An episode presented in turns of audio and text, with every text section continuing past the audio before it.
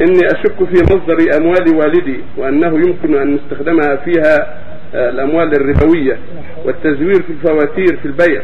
فهل يجوز والحالة هذه أن آخذ من هذه الأموال أو أن أتزوج من هذا المال علما بأن والدي موافق في أن يعطيني من المال وأنا موظف حكومي لا يكفي مالي للزواج؟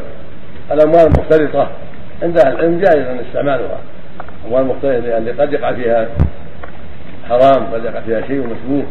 فلا فهي جائزة. وغالب أموال الناس هكذا من يسلم. أيوة. وقد أخذ النبي صلى الله عليه وسلم الجزية من اليهود ومن النصارى وأموالهم مختلطة أيوة. فيها الطيب والخبيث. أما إذا عرفت أن هذا المال بعينه ثمن دخان أو ثمن خمر أو مسروق أو مصروف فلا تأخذ ولا يحل.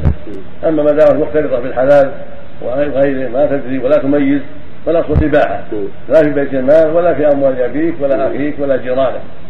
وإذا نهاك الله عن ذلك ولا لك في حاجة عندك شيء واضح وكسب واضح فالحمد لله. استغني بالله.